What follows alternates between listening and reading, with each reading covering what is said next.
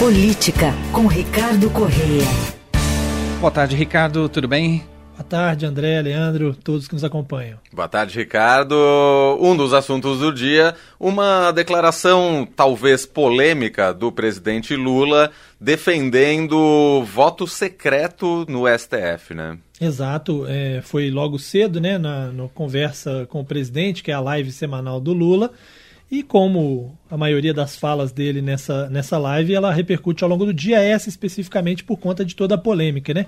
O que ele disse basicamente é de que há uma pressão muito grande da sociedade em torno dos ministros do Supremo, então que o ideal seria que esses votos fossem secretos para que o Supremo pudesse decidir sem, sem ser escrutinado ali pelas pessoas, né? É, embora alguns países do mundo até adotem esse modelo mais fechado, né? Os Estados Unidos mesmo é um pouco assim, é um pouco mais fechado, quando tem o um resultado você tem o resultado da se foi unânime ou se uma maioria decidiu, mas você não tem o voto é, de ministro a ministro, né? É, e alguns outros países também isso aconteça. É, em relação à tradição brasileira é muito diferente. O, o judiciário brasileiro é muito aberto em todas as instâncias. É, você tem essa transparência. Uma pessoa pode, inclusive, participar de uma, de uma sessão é, que está acontecendo no tribunal, pode se inscrever para participar e, e, e tal. E, e, o processo brasileiro ele tem essa coisa da transparência, do diálogo é, e, da publicidade como regra, né? No, no, na fase processual, que é a fase que começa quando há uma denúncia do Ministério Público, por exemplo. Então isso causa muita estranheza. E me parece que, no caso, é, pelo momento em que foi apresentado, está muito menos preocupado de fato com, que o, com, com o quanto a pressão é, popular interfere na, na, legítima decisão dos juízes, é, muito menos preocupado com isso e muito mais preocupado com as críticas que virão é, para os indicados dele, né? Porque isso acontece justamente quando Cristiano Zanin, que foi o último indicado, é, vinha sendo muito criticado, uhum. sobretudo pela militância petista, porque os votos com viés um pouco mais conservador, né, e a militância mais progressista não, não concordava com esses votos. E agora, no momento em que Lula vai escolher mais um nome para o Supremo, me parece muito mais uma proteção dele próprio, Lula, de não ser criticado é, pelas decisões daquele que ele vai escolher, né? É, e é bom lembrar também que o Lula tem uma história com o Supremo Tribunal Federal que carrega um pouco aí de amargura, justamente com essa coisa de que em determinados momentos a decisão era de um jeito e ele achava que deveria ser de outro, né? Vamos lembrar que o mensalão, é, lá pelos idos, se eu não me engano, o julgamento de 2012, 2013 é, e também depois a Lava Jato, a decisão que autorizou a prisão de Lula, se deram no momento em que a sociedade fazia uma pressão muito grande para que aquelas condenações ou aquela decisão acontecesse. O Lula acha que então essa pressão é, popular interferiu muito nessa decisão e que ele, isso talvez não houvesse as condenações do mensalão, ou talvez não houvesse a prisão dele na Lava Jato, se não houvesse uma pressão de sociedade muito grande. Tanto é que quando o cenário mudou um pouco no governo Bolsonaro, é, as pessoas estavam mais insatisfeitas com o governo e tal, houve uma mudança nos posicionamentos em relação ao Lava Jato, né? Uhum. Então acho que o Lula carrega um pouco dessa amargura também de achar que a sociedade pressiona o Supremo é, e que isso o prejudicou, vamos dizer assim, no passado, né? Bom, teve aliado do presidente Lula que seguiu mais ou menos na mesma linha, ministro da Justiça Flávio Dino, disse que é um debate válido. Como é que isso chegou ao meio político? É, bom, esse é, é interessante. Eu acho curioso quando alguém pergunta para um ministro o que acha do que o presidente falou, que é basicamente virar para você o que, que, você acha do que seu chefe está é. dizendo, né? Ele não pode dizer que é contra, né?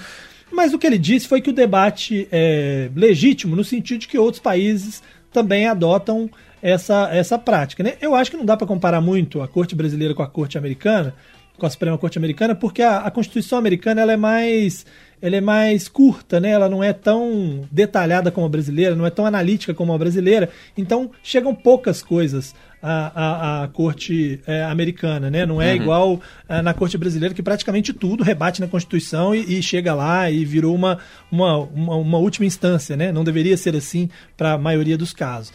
Então acho que também é, é tem esse ponto que não dá para comparar exatamente.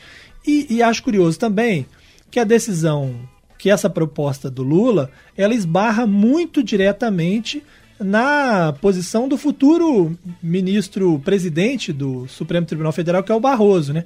O Estadão fez um perfil recente do Barroso dizendo que um dos objetivos dele era justamente fazer com que o Supremo tivesse um diálogo maior com a sociedade, fosse mais aberto à sociedade. Uhum. E essa ideia ela vai na linha absolutamente contrária. Agora, é óbvio que no meio político, uh, aliados é, consideraram que foi um tiro no pé, né, que de certa forma criou uma polêmica que não precisava nesse momento, que ele fez isso de certa forma para se proteger nas futuras indicações, enquanto a oposição, óbvio, aproveitou isso para dizer que o compromisso de Lula com a democracia, com a transparência, ele é, um, ele é um compromisso de fachada eleitoral, mas que na prática ele não acontece. Né? Vários políticos se manifestaram, né? Aécio Neves falou, é, Alessandro Vieira falou, vários políticos falaram e criticaram muito essa posição. Né?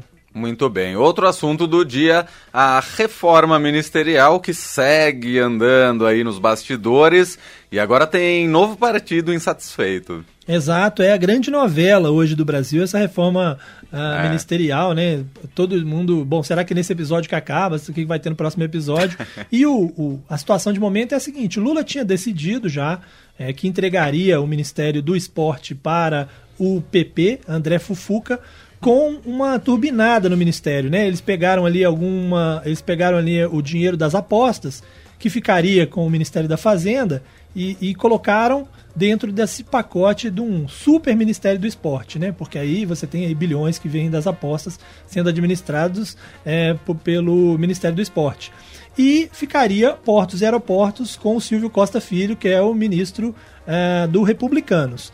O problema é que para você levar o Republicanos para o Ministério de Portos e Aeroportos, você tem que tirar de lá Márcio França, do PSB. Uhum. E Márcio França não queria entregar esse ministério justamente porque estava dizendo, olha, eu estou numa disputa em São Paulo, né? Eu fui, eu era candidato ao governo, abri mão de ser candidato ao governo em prol de um projeto do PT, do, do, do Haddad, uhum. em troca de lá na frente ser ministro. E agora vocês estão pedindo para eu entregar o ministério para o Republicanos, o partido do Tarcísio. É, é, é isso mesmo que vocês querem? Então ele está insatisfeito e ele disse que não queria ir para o eh, ministério que o Lula tinha anunciado, né, micro e pequena empresa. Uma alternativa seria, seria ele ir para o desenvolvimento, indústria e comércio, com o Ministério do Alckmin. É, mas para isso o Alckmin teria que abrir mão também, porque Lula fica chato para ele pedir o Alckmin é, o ministério, né? É aquela é. história, você coloca alguém no ministério que você não pode demitir. Exatamente o caso do vice-presidente, né? Você vai arrumar uma briga com o vice-presidente. Então teria que o próprio Alckmin abrir mão. Ou o Márcio França ir para Ciência e Tecnologia, no lugar da Luciana Santos, do PCdoB. Ela iria para o Ministério das Mulheres e, e, a, e a Cida Gonçalves deixaria o governo. Nesse momento, o que está travando a reforma é justamente essa posição do PSB, que não quer perder esse espaço com o Márcio França. Mas é óbvio que se o presidente decidir que assim vai ser, assim será, né? É um quebra-cabeça que está cada vez mais difícil, parece a solução. E uma solução possível seria a criação de mais ministérios, mas isso está colocado em questão? Bom, existe uma das possibilidades, é esse Ministério da Micro e Pequena Empresa, mas para isso você precisa ter alguém que tope ir para lá, né? E também, no caso do esporte, tem a, a, a criação de uma autoridade é, para gerir aí o legado olímpico, ou mesmo uma autoridade para tentar levar adiante o projeto do Brasil de sediar a Copa do Mundo Feminina no futuro, que poderia é, de alguma forma levar a Ana Moser para lá. Mas também há uma pressão dentro do esporte, né? Várias entidades ligadas ao esporte pressionando muito para que a Ana Moser não deixe é, o cargo. A grande questão é que você tem, de um lado, é, sempre que você tira alguém, você cria um, né, um, um, problema. Toda vez que você vai criar um ministério, você tem que convencer o Congresso a aprovar esses novos ministérios. Você cria um desgaste também junto à opinião pública. Mas o fato é que sem voto você também não, não consegue governar. Se você não tiver o apoio é, de parcelas do PP e do Republicano, não adianta o governo ter a ministra é. técnica no esporte, o ministro, é. né? Se você não consegue aprovar nada, é, não adianta nada você ter esses nomes é, que toda a sociedade, o, o setor é, respeita, mas que não conseguem fazer nada avançar no Congresso. Né? Muito bem, este Ricardo Correia com a gente todas as terças e quintas, mas agora ele só volta na próxima terça, porque quinta-feira é feriado e ele Exatamente. merece folga. Exatamente, né? É, minha hora chegou, né? Chega para todo é, mundo. exatamente. Muito bem. Então até semana que vem, ótimo feriado para você, nos falamos. Combinado, um abraço um até abraço. semana que vem. Obrigado, Ricardo. Um abraço.